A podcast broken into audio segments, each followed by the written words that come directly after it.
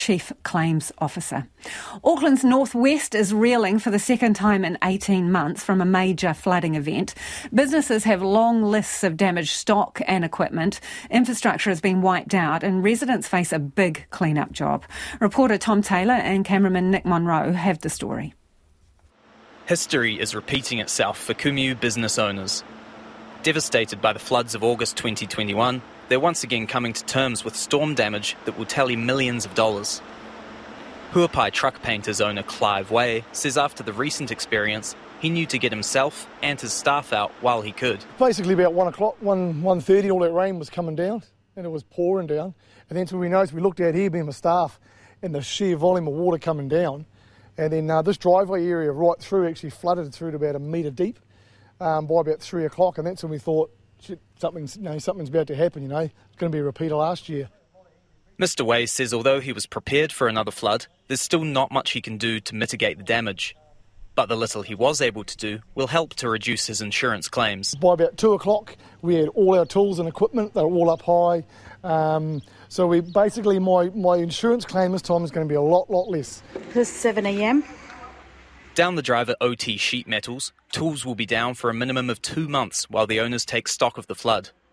Already, Nazman Baksh says there could be as much as $280,000 worth of equipment to replace. We'll be waiting another three, four months for the machinery to be fixed or brought in. Uh, jobs get affected, so that means the staff will have less work, so they get affected as well.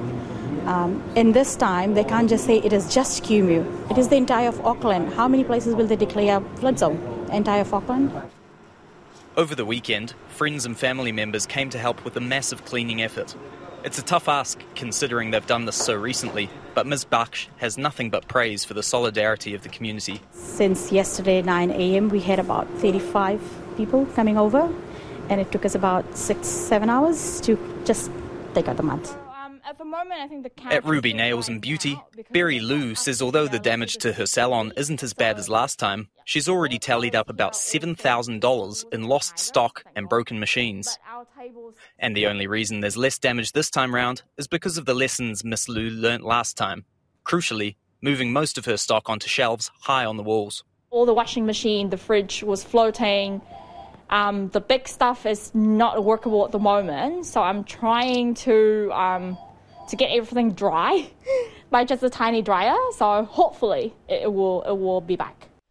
Luckily for Ms. Lou, Auckland Council officers showed up at the salon while Checkpoint was visiting, with a white sticker meaning she can continue to operate.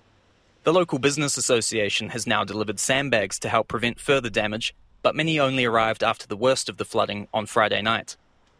Ms. Lou says she'll be holding on to hers for the foreseeable future.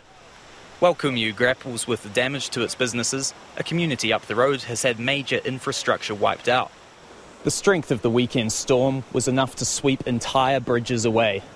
This one, on Riverhead's Mill Flat Road, not able to withstand the sheer volume of water surging downstream. And on the other side, a small community is all but cut off, with the only access to essentials via a four wheel drive track through the Riverhead forest. Luke Lomosalato is a delivery driver for Countdown Supermarkets. He says his last delivery across the bridge was on Thursday evening, and getting supplies may now be a lot harder for those stuck on the other side. It's it's kind of easier for us, to, but for them it's harder for them. Because yeah. where are they going to get the groceries from? It's from here on the other side. But they have to wait when the bridge. But I don't know when they're going to build the bridge.